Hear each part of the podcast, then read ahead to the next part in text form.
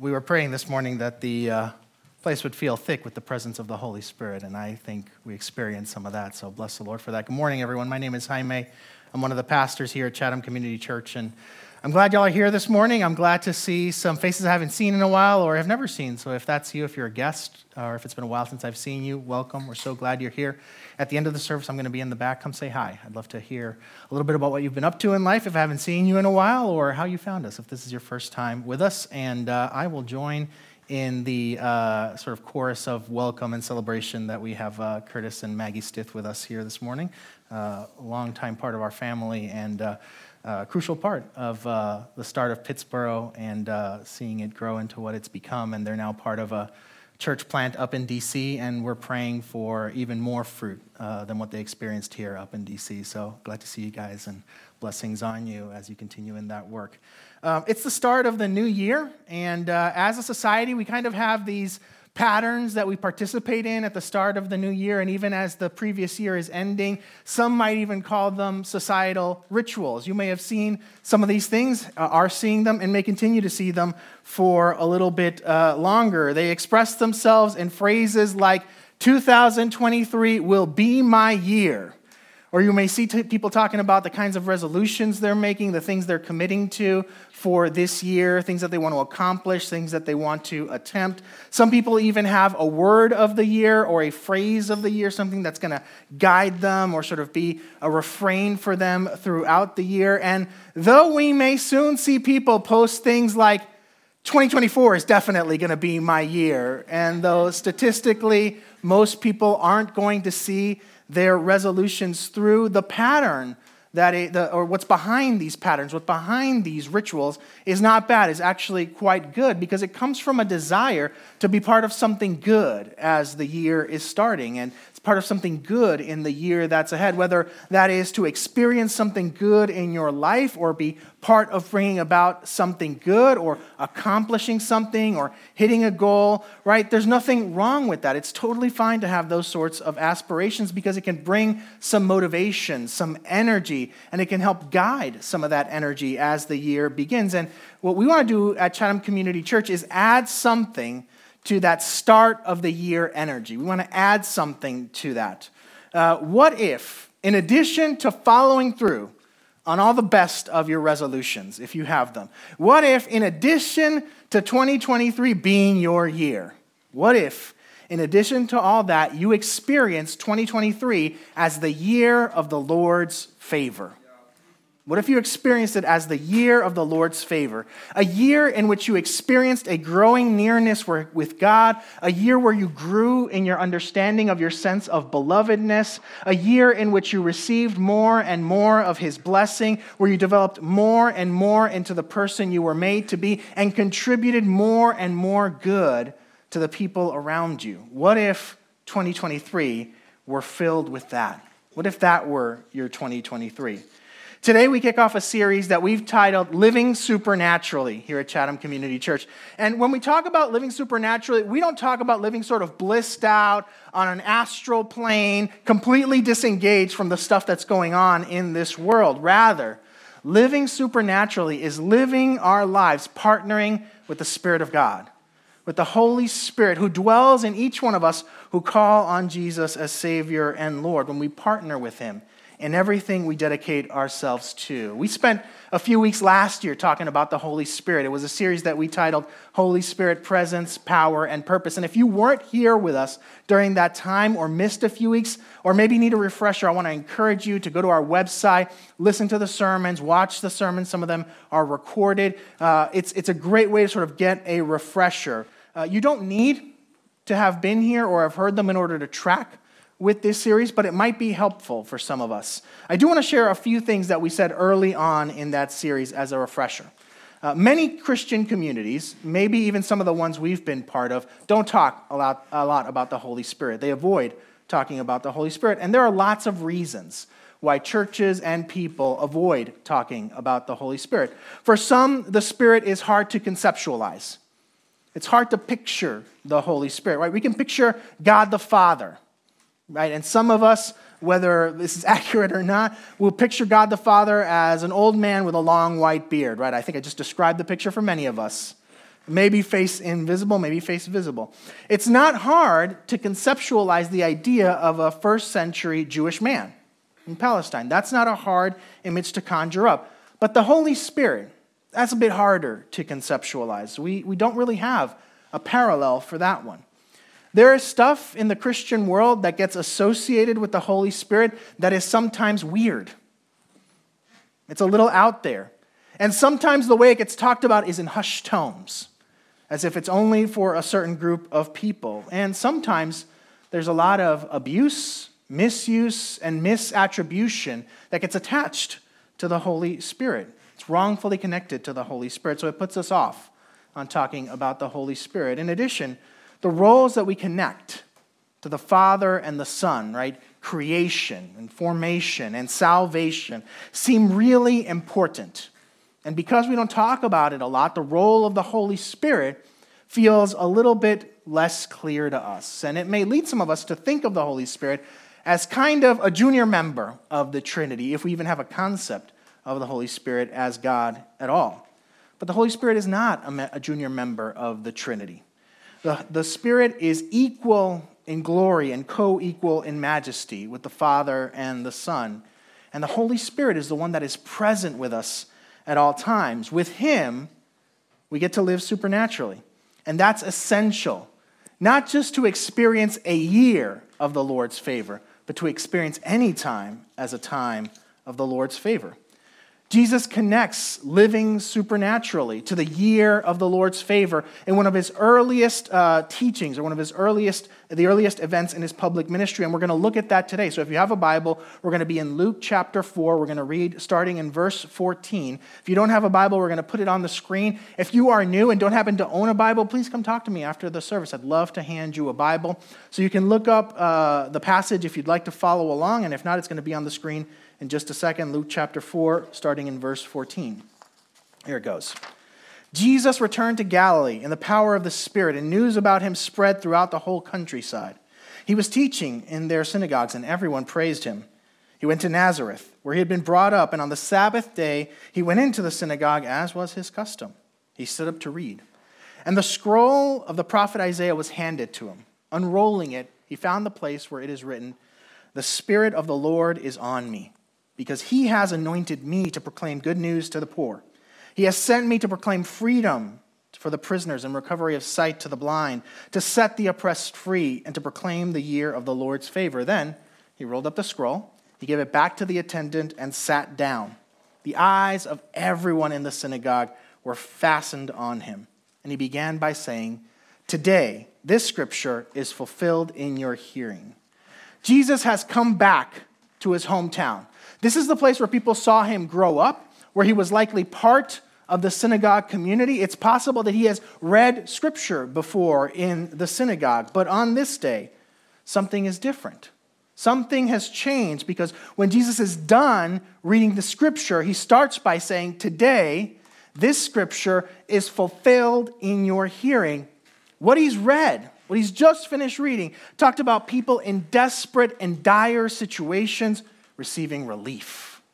The poor, the oppressed, the prisoners, the blind receiving relief. Things were going to start to go well for them. But not just for them, there was a general declaration that things were going to go well for everyone, right? The year of the Lord's favor was going to be upon people. He's inaugurating something new. What he read talked about being set aside for something special, for a particular mission. That's what it means when it says anointing. The Spirit of the Lord is upon me, and He has anointed me. Jesus appropriates this statement, this reading, for Himself. And what He does by saying that today this scripture is fulfilled in your hearing is not only appropriated for Himself, but He's saying these things are now real. These things are now true. Something is being inaugurated. Things are now different in operation. Something that the people had been waiting for, something that they had been longing for, something that they had been expecting but hadn't come, has now come to pass. It's now in play. It is now realized. Jesus' statement, today this scripture is fulfilled in your hearing, is authoritative. It's weighty. Now, where is this coming from? Because something is different. Something has changed since Jesus was last here in Nazareth reading scripture in the synagogue. Well, the clue is right at the start of the passage. It said that Jesus returned to Galilee in the power of the Spirit. What's changed is that Jesus is living supernaturally. Jesus is living supernaturally. That's part of what leads him back to Nazareth to make these authoritative declarations, to inaugurate the year of the Lord's favorites that he's living supernaturally. He's living in the power of the Spirit. Now, many people read the Jesus narratives or hear the Jesus narratives, and when they encounter something that feels like an invitation or an encouragement to live that kind of way or try those kinds of things, they may say things like, Well, that was okay for Jesus, or Jesus could do those things, but that's because Jesus is God. And so we write a lot of Jesus' life and the way he uh, operated among people off as him being God. I think that's a misreading of the passage. I think we miss something when we read things that way. One of my old professors is fond of saying uh, and fond of encouraging people to consider that actually most of Jesus' life, most of what we read in the Gospels that Jesus says or does, is not done out of his godness, but actually out of his spirit empowered humanity. Most of what Jesus does is not down, done out of his godness, but out of his spirit empowered humanity. That's part of the reason why he's able to send out his disciples to do some of the things he did. That's part of why he says things like, Greater things than these you will do. It's because he's lived his life out of his spirit empowered humanity. He does these things, the things he does, and the things he says here, not because he's God, but because he's living supernaturally. There are two events during his time away from Nazareth, uh, for, during his time away from his hometown, that set the stage for what he says in this passage for him living supernaturally. The first is his baptism. Jesus goes to John the Baptist, uh, who has been baptizing people. He's been baptizing them into repentance. Now, when people are baptized into repentance, part of what they were doing is they were saying, Here are all these choices and all this way of living that I've been carrying out that has been not in line with what God wants. And I am turning away from that. And I am turning towards the way God wants us to live, the way God wants me to live. I am aligning my life with God's will and God's purpose, with God's path. I'm going to walk God's path. Now, we don't think there's anything Jesus has done that he needs to sort of reject, but in baptism, what he's doing is he's embracing the call to walk the path of God. He's saying, Yes, for my whole life, I will align with God's path. I will align with God's will. I will surrender the desires that I may have as a human being that are contrary to what God wants to embrace God's good will. He is surrendering himself to the mission that is being set before him and will be set before him. And he lays a path for us. Living supernaturally starts with surrender to God and to God's good will. Living supernaturally starts with surrendering to God and God's good will. If you've ever done partner dancing before in your life, or have ever danced with someone, you know that for most dances, there's someone who leads and someone who follows, right? And they both get to dance together. Now, if you ever take dance lessons, what will sometimes happen is that the instructor will need to step in uh, in order to teach you something and will sometimes dance with you in order to teach you something. And sometimes, in order for you to get it, and to, it's necessary for you to see it from the other side of the partnership. So, for example, if you are a leader, if you lead normally in dance, more or less, uh, you, you kind of have to switch to this. And that's really hard. If you're used to leading, it's really hard because when you lead, you're used to being assertive, you're used to guiding, you're used to sort of uh, uh, managing the thing, and you have to take a different kind of position. But if you yield to the instructor's leading in that moment, what happens is you will grow in how you dance, and you will dance. You will dance better. If you yield, you will dance. The word surrender can carry some weighty connotations. It can carry connotations of defeat.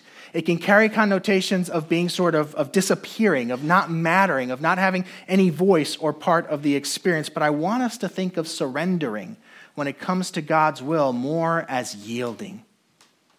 Because I think what's true in life is that if life is a dance, we would rather be the leader than the follower.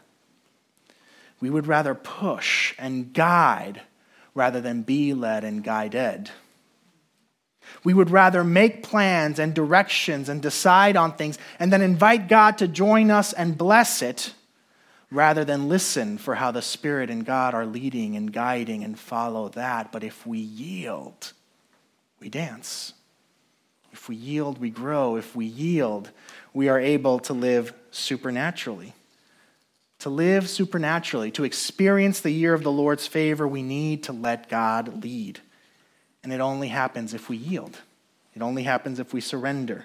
We don't disappear, we don't stop mattering, but we'll dance.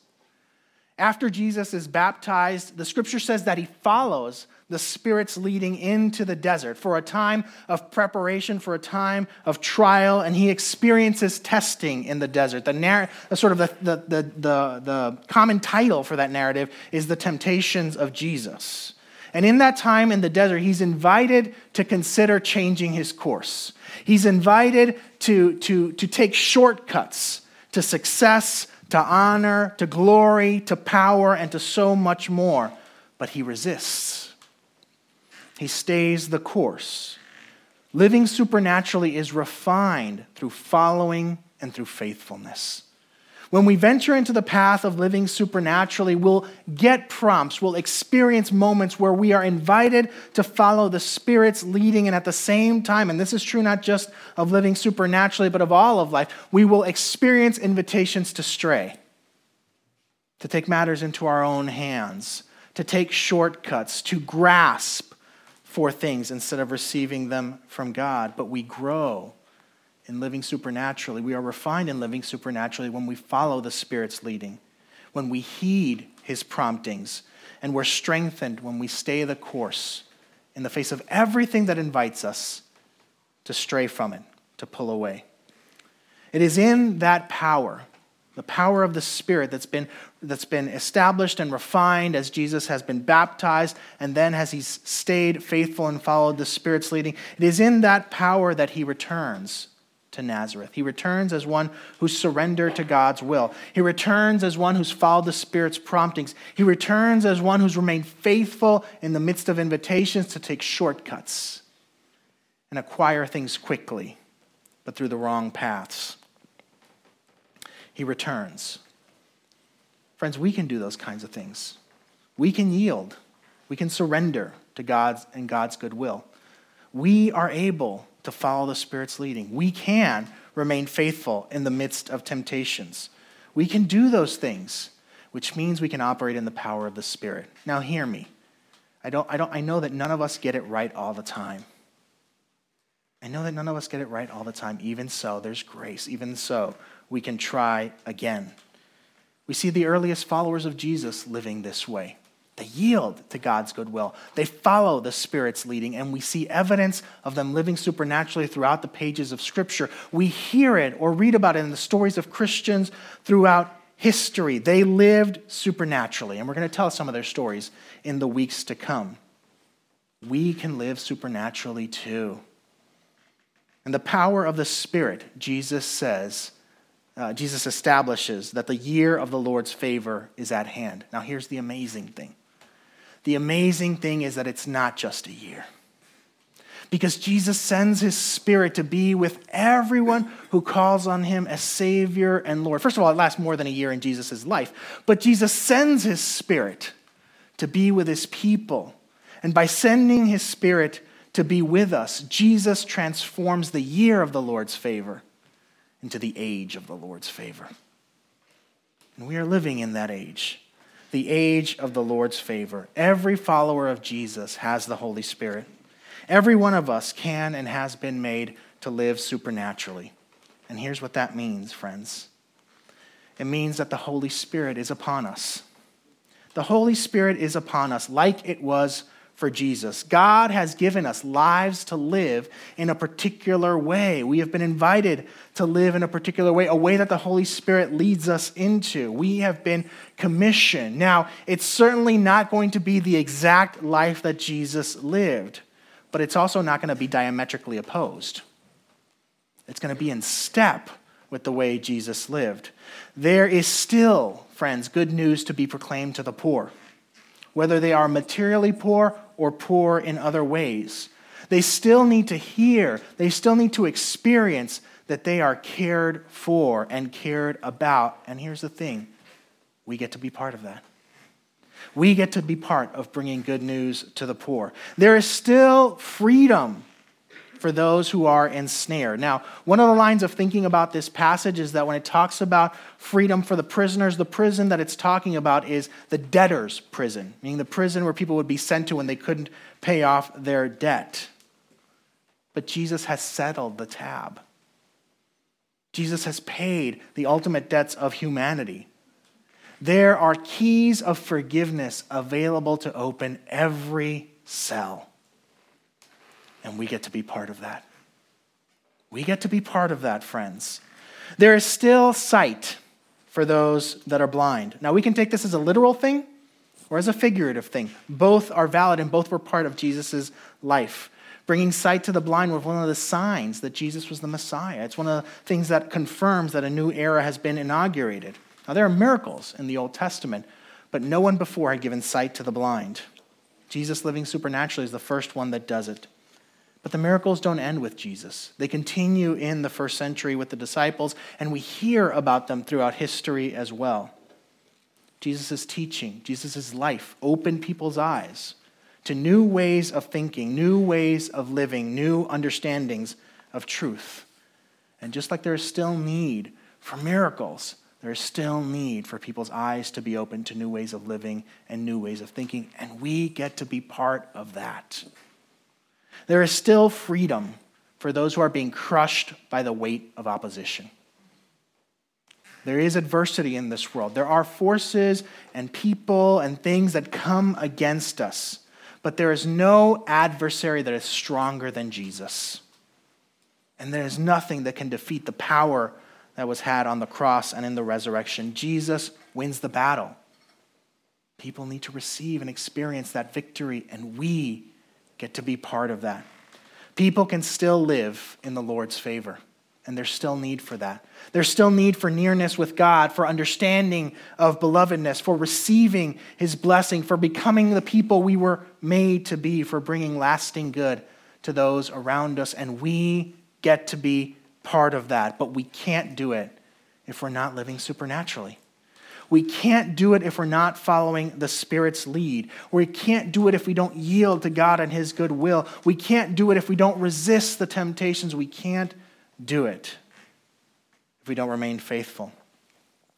I have a friend uh, who grew up in Broadnax, Virginia, and uh, around his late teenage years, he had a radical encounter with Jesus and committed himself to this kind of living, to the things that it says in this passage. He's got an activist heart. So he has quite literally been, he has quite literally been about the work of bringing good news to the poor, of feeding and helping the homeless, of working globally to bring an end to human trafficking and, and the types of modern day slavery that still exist. And he's been developing and mentoring people into that for decades now. It's been a part of his life. And one of the things that he talks about when he mentors and he develops them is that he consistently reminds them to live supernaturally as they do the work. And he consistently reminds himself to live supernaturally as he does the work. He says that it is so easy in the work of bringing good news to the poor or setting the oppressed free or, or bringing freedom to the prisoners or recovery of sight to the blind, all those things. It is so easy to become weary. It's so easy to become exhausted. It's so easy to become bitter it's so easy to become cynical at the sheer magnitude of the problems, at their persistence, and at the intransigence of certain people for bringing about change. It's so easy to grow hardened when you hear so many of the stories of pain and injustice. He says he would have burned out. He would have become combative in unhealthy ways if it hadn't been for the Spirit. That's not just true for him, friends. It's true for us. If we try to live the supernatural life without the Spirit of God, that's what's going to happen to us as well. We'll become hardened, cynical, exhausted. We will give up and give in. We need the Spirit in order to endure in bringing lasting good in the world while remaining whole and healthy. Now, before we get too far ahead in proclaiming and participating in all the things that involve in the year of the Lord's favor, let's make sure we receive them for ourselves as well. See, the Lord's favor is not just something to proclaim to others, to all those around us, it's something to receive for ourselves. So take a moment and consider how you might need to receive this idea of the Lord's favor today. The care, the provision, the freedom that comes for forgiveness, the sight in whatever area we may need it, you may need it, the victory over whatever opposes you. What do you need to receive today? It's available for you. You can receive it. As I close, I want to invite us to consider what it looks like for us to live supernaturally this week. I'm going to put up a number of words that were sort of part of the whole sermon, and I want to invite you to ask the Spirit to share with you what you need to hone in on. It might be something that you need to own for yourself, that you need to receive. It might be something you need to act on. I don't know. There may be more than one. But I'm going to ask you to consider these words. Surrender, follow, be faithful, commissioned, good news, freedom, sight, oppress no more, the Lord's favor, receive, proclaim. And I'm going to add participate. Because it's not just about speaking the good things about God, it's about being part of bringing them to bear. Which, ones of them, which one of them are for you? Which ones of them are for you? What are you going to do with them this week? How are you going to yield to God's goodwill? How are you going to follow the Spirit's leading? Or will you need to resist? I'm going to pray. And after I'm done praying, the worship team is going to lead us in song. If a word comes, if it feels like something is calling out to you, make sure you keep a hold of it. Write it down, put it in your phone, whatever you need to do and continue to engage in it with this week. And I'll say what I've said, what I said last year during the Holy Spirit series is if questions come up, if you have doubts or concerns, if you need to process something, please reach out. For many of us, living supernaturally is going to feel new. There's help. Let me pray. Come, Holy Spirit. You are the one who leads us into truth. You are the one who guides. You are the one who convicts. You are the one who speaks. Sometimes it's a feeling, sometimes it's a picture, sometimes it's a word, sometimes it's a nudge. Your children here are looking for you, God. They're looking for you, Spirit. Speak to us now. Communicate to us. Lord, some of us need to receive. May we open our hands, open our heart, open our soul to receive what we need, open our minds. Some of us need to proclaim. May you loosen our tongues. Some of us need to participate. Give strength to our hands. Bring what we need, Lord. Bring your power. Bring your presence. Guide us in your purpose. In Jesus' name, amen.